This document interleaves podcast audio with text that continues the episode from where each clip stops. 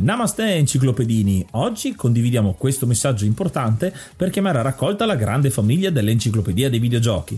È passato ormai qualche anno dalla nascita del progetto e per continuare a creare contenuto abbiamo tanto bisogno di voi. Il computer con il quale realizziamo tutto il materiale dell'enciclopedia dei videogiochi, dal podcast alle grafiche, ai video, alle dirette, eccetera, dopo 12 anni di onorato e fedele servizio ci sta abbandonando con una rapidità preoccupante che ha reso quasi impossibile continuare a creare contenuti. Quindi, se volete, potete contribuire dandoci una mano andando su enciclopediadeivideogiochi.it e cliccando supporta il progetto. Ogni donazione ci permetterà di sostituire l'attrezzatura fondamentale e necessaria a tenere viva l'enciclopedia. Crediamo che l'unione faccia la forza ed in questo momento ne abbiamo proprio bisogno. Da 5 anni cerchiamo di regalare emozioni, condivisione, informazione su un tema a tutti noi tanto caro, i videogiochi. Grazie a voi potremo continuare a farlo senza il rischio di dover fermare tutto il nostro malgrado. Grazie di cuore a tutti.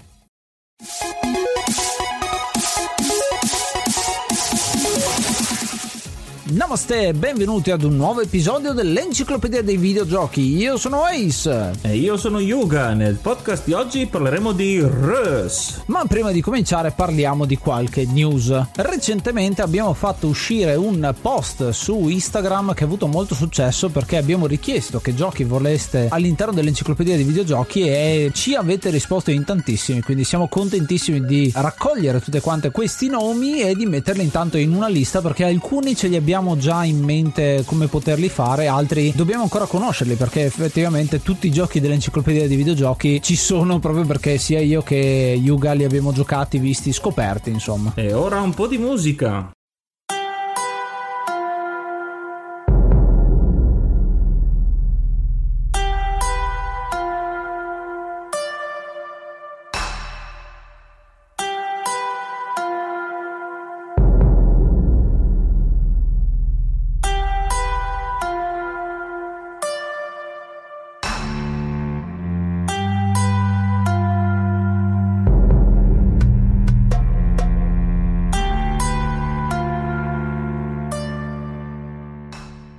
È iniziato maggio, quindi aggiorniamo l'elenco e ringraziamo l'hard mod Cry King e i normal mod Rick Hunter, Groll, Don Kazim, Lobby Frontali, D-Chan, Blackworm, Stormbringer, Baby Beats, Belzebrew, Pago, Strangia, Numbersoft, Sballu 17, LDS, Brontolo 220, Dexter, The Pixel Chips, Ing Bastard, Vito M85, Noobswick, Eppers, Vanex Abadium e Nikius 89. Se vuoi entrare anche tu nel gruppo dei mecenate vai su enciclopedia di videogiochi.it, clicca supporta il progetto e tramite la piattaforma Coffee potrai avere accesso ai nostri video backstage, allo store e anche al feed podcast senza pubblicità.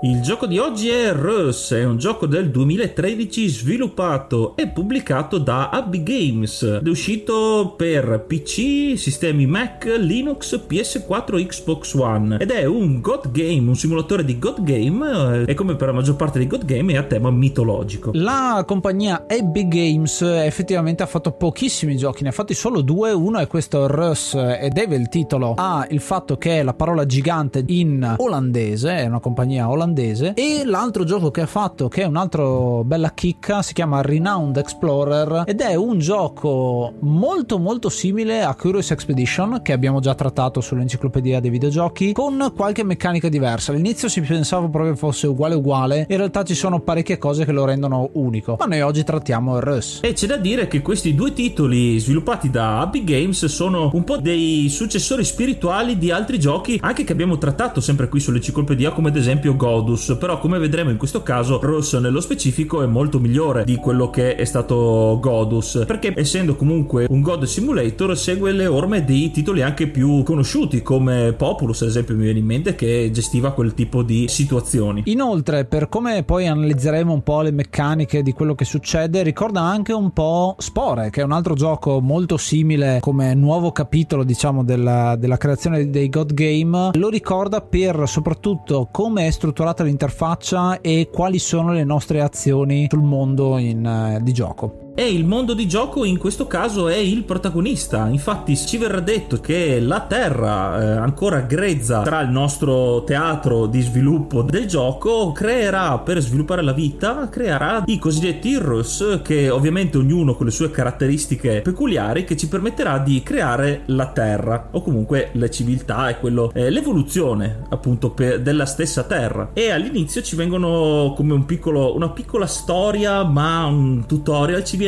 introdotto queste cose come se fossero delle ere geologiche, quindi ogni volta ci sono dei piccoli passi avanti. Il gioco è strutturato in questa maniera, non c'è una vera e propria campagna, ma noi andiamo ad impostare la partita che vogliamo fare. Impostando che cosa? Impostando la durata della partita, quindi gli anni che durerà questa area che è la nostra partita, noi dobbiamo in tempo reale cercare di fare la civiltà migliore possibile, o comunque più che la civiltà migliore possibile, la Terra, il pianeta più bello possibile, proprio perché il focus è sulla vita che c'è su questo pianeta e poi ovviamente ci sono delle parti di tutorial, come diceva Yuga, dove ci vengono presentati i quattro giganti elementali che fanno parte di questo gioco. Il primo gigante che avremo la possibilità di controllare sarà il gigante dell'oceano, che è letteralmente un granchio gigante azzurro, cui ruolo sarà scavare nel terreno perché in base alle azioni che intraprenderemo con i nostri giganti modificheremo proprio la crosta terrestre di questo nostro pianeta e quindi creerà le acque e gli oceani che come conseguenza nelle zone adiacenti all'acqua idraterà il terreno, quindi ci permetterà di sviluppare quello che vedremo. Il secondo gigante che ci viene introdotto invece è quello delle foreste, che a vederlo sembra molto la maschera di Crash Bandicoot con il legno, una maschera di legno, perché lui effettivamente è un albero vestito da sciamano con queste foglie che gli spuntano sulla testa, che sono veri e propri alberi in realtà, perché stiamo parlando comunque di un gigante. Lui ha la possibilità di creare le foreste, le piante da frutto e allo stesso tempo di aiutare quella che è l'acqua. Quindi se mettiamo la casella, che è una porzione, una fetta del, del nostro pianeta con l'acqua, dà la possibilità di creare una foresta vicino e la foresta a sua volta darà le alghe all'acqua. Quindi creiamo la vita con questi due insieme. C'è poi il gigante di roccia che come da bel stereotipo è un golem di pietra che ci permetterà di creare le montagne e in base a quanto useremo la sua abilità potremo fare montagne sempre più alte perché come il gigante dell'oceano riusciremo a modificare la crosta terrestre in questo caso verso l'alto creando i vari picchi e le catene montuose. Particolarità che creando le montagne sulle sue estremità creeremo invece i deserti, quindi completamente il contrario di quello che facciamo con l'acqua e creando questi terreni svilupperemo le miniere, quindi si più concentrato su questo aspetto piuttosto che la natura. E l'ultimo dei quattro giganti è il gigante delle paludi, un gigante molto particolare perché viene introdotto appunto come ultimo dopo che abbiamo capito la dinamica 3 dei primi tre giganti arriva lui ed è il completamento, è proprio complementare a tutti quanti gli altri. Intanto lui può creare le paludi, può creare gli animali esotici, le erbe medicinali che serviranno ai villaggi proprio per creare tecnologia e poter eh, prosperare, nonostante siano delle paludi, quindi sostanzialmente una cosa che viene sempre vista come negativa, in realtà qua è molto positiva, ma allo stesso tempo ha anche delle abilità di distruzione. E quindi con questi quattro giganti si riesce a capire la dinamica in cui abbiamo due che sono più verso la vita, due che sono più verso la distruzione, due che sono più verso la tecnologia e l'aiutare le persone e due invece che sono proprio verso la natura. Pian piano impareremo a utilizzarli tutti e quattro, abbiamo il mouse per poterli selezionare, fargli fare determinate azioni e queste azioni tra l'altro sono sbloccabili, quindi all'inizio possono fare solo quello per cui sono preposti, cioè modificare il terreno che gli sta in, eh, sotto in quella casella. Man mano che andremo avanti e faremo prosperare la nostra civiltà, il gigante avrà la possibilità di fare nuove azioni. Esatto, perché la, l'abilità di mescolare le varie abilità dei giganti ci permetterà di accumulare dei punteggi in natura, tecnologia e anche allevamento, minerali e tutti i vari valori che ci mettono a disposizione il gioco per eh, aumentare appunto i valori, sbloccare le abilità nuove e anche potenziarle. Altra cosa interessante è che inizialmente non c'è vita su questo pianeta, ma man mano che lo creiamo, che intrecciamo le abilità dei nostri giganti, autonomamente arriveranno i primi villaggi.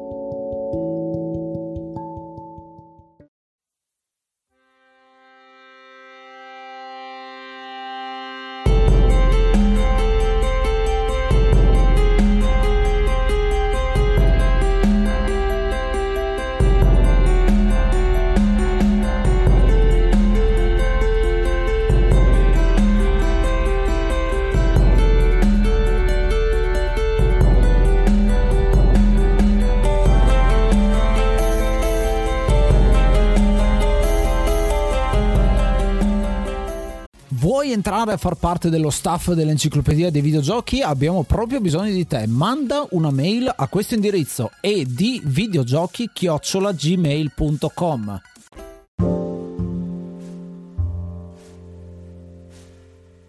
Sì, c'è una sorta di evoluzione perché noi appunto piantiamo le, le, piante, mettiamo dentro gli animali che vengono attratti e pian piano cominciano a formarsi questi villaggi che fondamentalmente sono di tre tipologie, poi nel corso del gioco non viene proprio detta questa cosa ma se uno ci gioca abbastanza capisce come funziona. Sono dei villaggi che possono svilupparsi all'interno di una foresta, quindi villaggi molto sulla giungla, villaggi tipo Amazzoni o comunque di questo tipo per farvi venire qualcosina in mente, dei villaggi più verso verso il deserto, quindi nomadi, beduini o comunque qualcosa di più verso l'africano, eh, conoscendo i deserti, e poi invece una zona più paludosa, i villaggi possono anche andare nelle paludi, mi viene in mente qualcosa tipo la Cambogia, più verso l'Asia, quindi è molto anche culturalmente diverso quello che si sviluppa e anche visivamente molto diverso uno dall'altro. E queste tre tipologie di villaggio si svilupperanno in tre maniere differenti, infatti mentre il villaggio della foresta eh, si dedicherà maggiormente a quella che è la coltivazione quindi la frutta, gli orti e tutto questo. La palude invece sarà più, essendo acquitrinoso, sulla pesca, quindi sulla caccia e la parte invece eh, desertica sarà più sulla, sull'allevamento degli animali. Quindi vediamo che l'intreccio e i tre villaggi che possiamo creare con i vari mezzi che abbiamo a disposizione creano anche tre prospettive diverse e questo ci permette anche di sbloccare progetti differenti. Infatti man mano che questi villaggi si svilupperanno perché gli potremo dare anche più spazio e più risorse per potersi evolvere perché creeranno sempre costruzioni migliori, però cominceranno anche a sviluppare dei progetti. Vedremo come delle torri in costruzione, il classico cantiere che vediamo tutti i giorni e con del tempo a disposizione ci saranno delle risorse da recuperare per portare a termine questi obiettivi e quindi prendere ancora più risorse per sbloccare altre abilità per i nostri giganti e anche l'obiettivo della partita che avremo scelto di giocare. Scendendo ancora un po' più nel dettaglio, come funziona effettivamente la generazione di questi nomadi? Noi abbiamo una barra in alto a sinistra che che è la barra della prosperità. Questo è un numero che si accumulerà di volta in volta, che è la somma delle tre risorse fondamentali che ci sono all'interno del gioco, che sono il cibo, la ricchezza e la tecnologia. Quindi ciascuna dipendente da un sacco di fattori, perché il cibo appunto dipende da natura, piante e animali, la ricchezza dipende da quanto,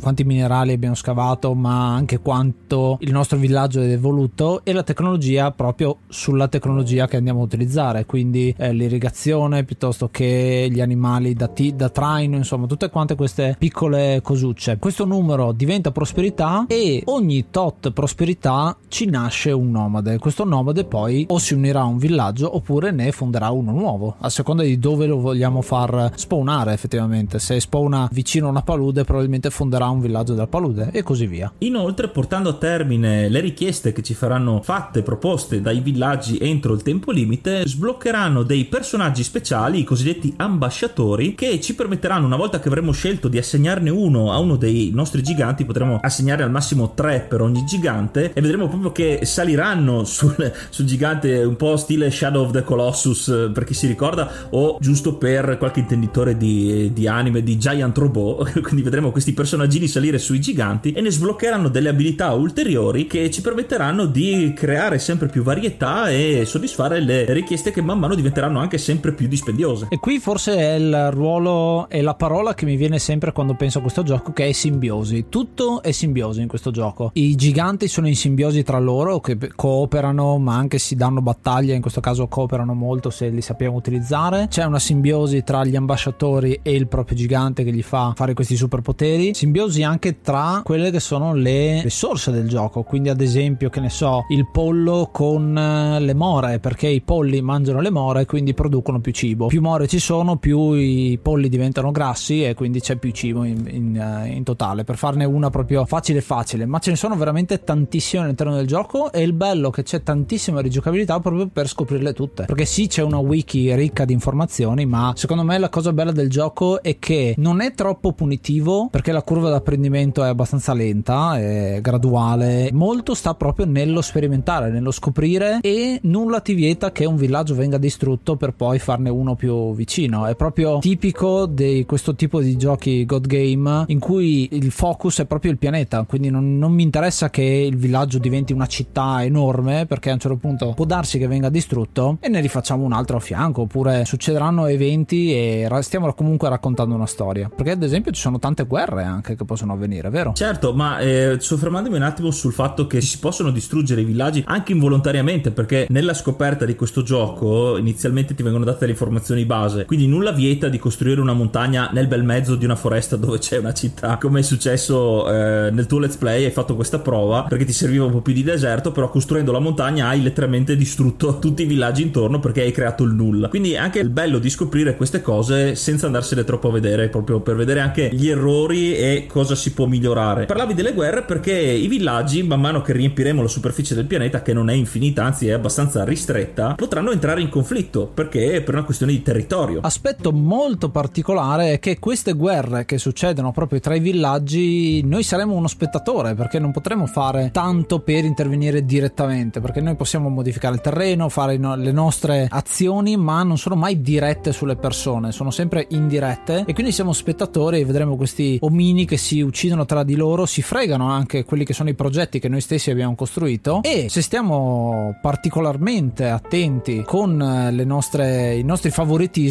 potremmo anche finire noi in guerra, nel senso che l'ambasciatore che abbiamo di un villaggio ci fa schierare contro l'altro e quindi l'altro villaggio attaccherà noi e se uno dei giganti muore è un game over, quindi bisogna cercare di mantenere questo bilanciamento. Devo dire che da questo punto di vista è un aspetto che nei God Game si è un po' perso alcune volte perché si va molto verso il costruire tutto sempre di più, invece qua è proprio un equilibrio da mantenere senza troppe pressioni, quindi è proprio un oscillare avanti e indietro come se fosse su una barca ma senza il mal di mare e bisogna cercare di stare a galla sostanzialmente. Esatto, perché come dicevamo, il fatto di avere tre ambasciatori a disposizione da assegnare ai vari giganti, se ad esempio ne assegneremo tre dello stesso villaggio, della stessa tipologia a un gigante, ovviamente saremmo mal visti. Un sistema un po' tipo di fede, tipo la credenza religiosa o comunque concetti che ci sono anche, mi viene in mente in, sempre in Populus, dove tu sei la divinità, scegli anche quale divinità essere, però in base alle azioni che fai, il popolo ti accetta o meno, anche lì una questione di equilibrio. Quindi giustamente come dicevi, la gestione anche degli ambasciatori sui vari giganti è molto importante per la riuscita totale del gioco, perché effettivamente qui è un good game, ma c'è il game over. Giustamente tu dicevi, volevo focalizzare proprio su questa cosa dei, delle, delle guerre, che sono anche queste determinate da una statistica che c'è in gioco, ad esempio questa si chiama grid, la avarizia fondamentalmente dei villaggi, e questo numero aumenta man mano che aumenta la velocità con cui un villaggio ottiene risorse. Quindi un villaggio che cresce velocemente in una qualsiasi delle tre risorse che abbiamo detto, quindi accumula cibo, quindi accumula gente, oppure accumula ricchezza e quindi diventa ricca come città, oppure accumula tecnologia e quindi diventa tecnologicamente avanzata, si sentirà superiore agli altri villaggi e quindi questo numero fa scattare la dichiarazione di guerra verso un altro villaggio inferiore per grandezza del villaggio o per tecnologia o per ricchezza. E quindi questa è un'altra delle cose da bilanciare molto bene all'interno del gioco. E qual è il momento migliore in quel caso dovessero sfuggire le, le cose, sfuggire di mano la, la, situazione? Creare una bella voragine che risucchia tutti i villaggi per ricominciare di nuovo da capo. Perderemo un po' di tempo, però effettivamente il gioco ci permette di fare anche questo. In una delle partite ho fatto proprio questo, non una di quelle che ho registrato nel let's play, ma una casual che ho fatto dopo. C'erano due villaggi molto grandi, ne avevo fatti solo due, non tre, ed erano tutti e due della foresta, tra l'altro, che si sono dichiarati guerra a vicenda. Io ho fatto il mare in mezzo. Quindi ho detto: se, se dovete combattervi, dovete costruire le barche. No, ma io dico una cosa un po' più biblica all'Atlantide. Mentre stanno combattendo, gli creo là, gli arriva il granchio gigante e li faccio affondare tutti. Anzi, gli metto le montagne ai lati così non possono fuggire. Poi, quindi diventa anche, anche malevolo. Ti mette il potere in mano il gioco.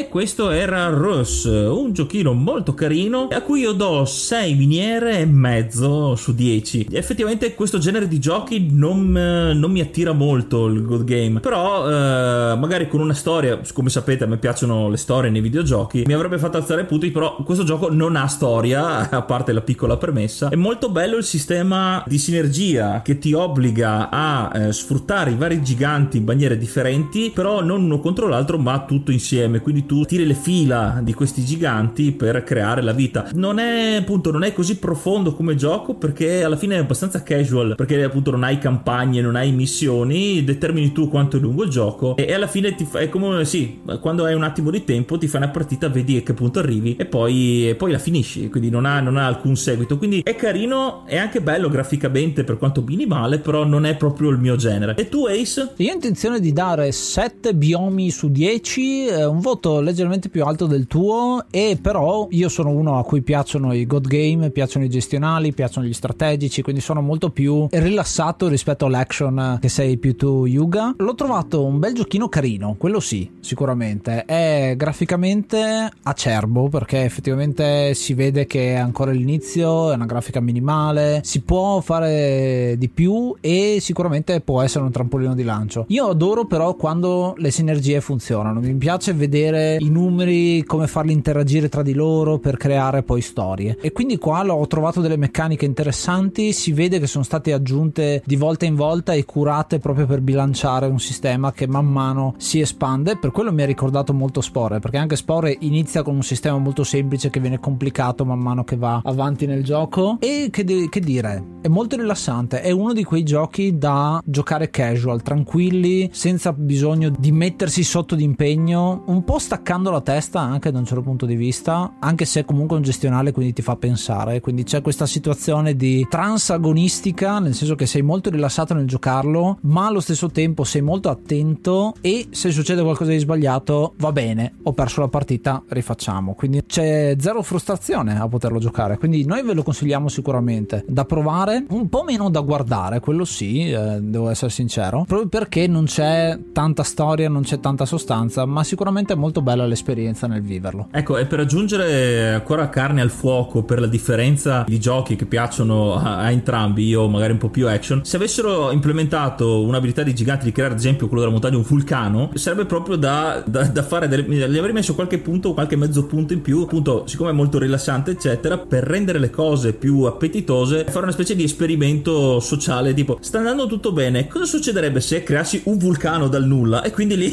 sarebbe stato un po' più divertente per spezzare un po'. Lo sappiamo che tu eri uno di quelli che giocava SimCity solo per fare vedere tutti quanti i disastri, i meteoriti e Godzilla. Eh beh, chiaramente, perché dici costruisci tutto, ma adesso? Certo.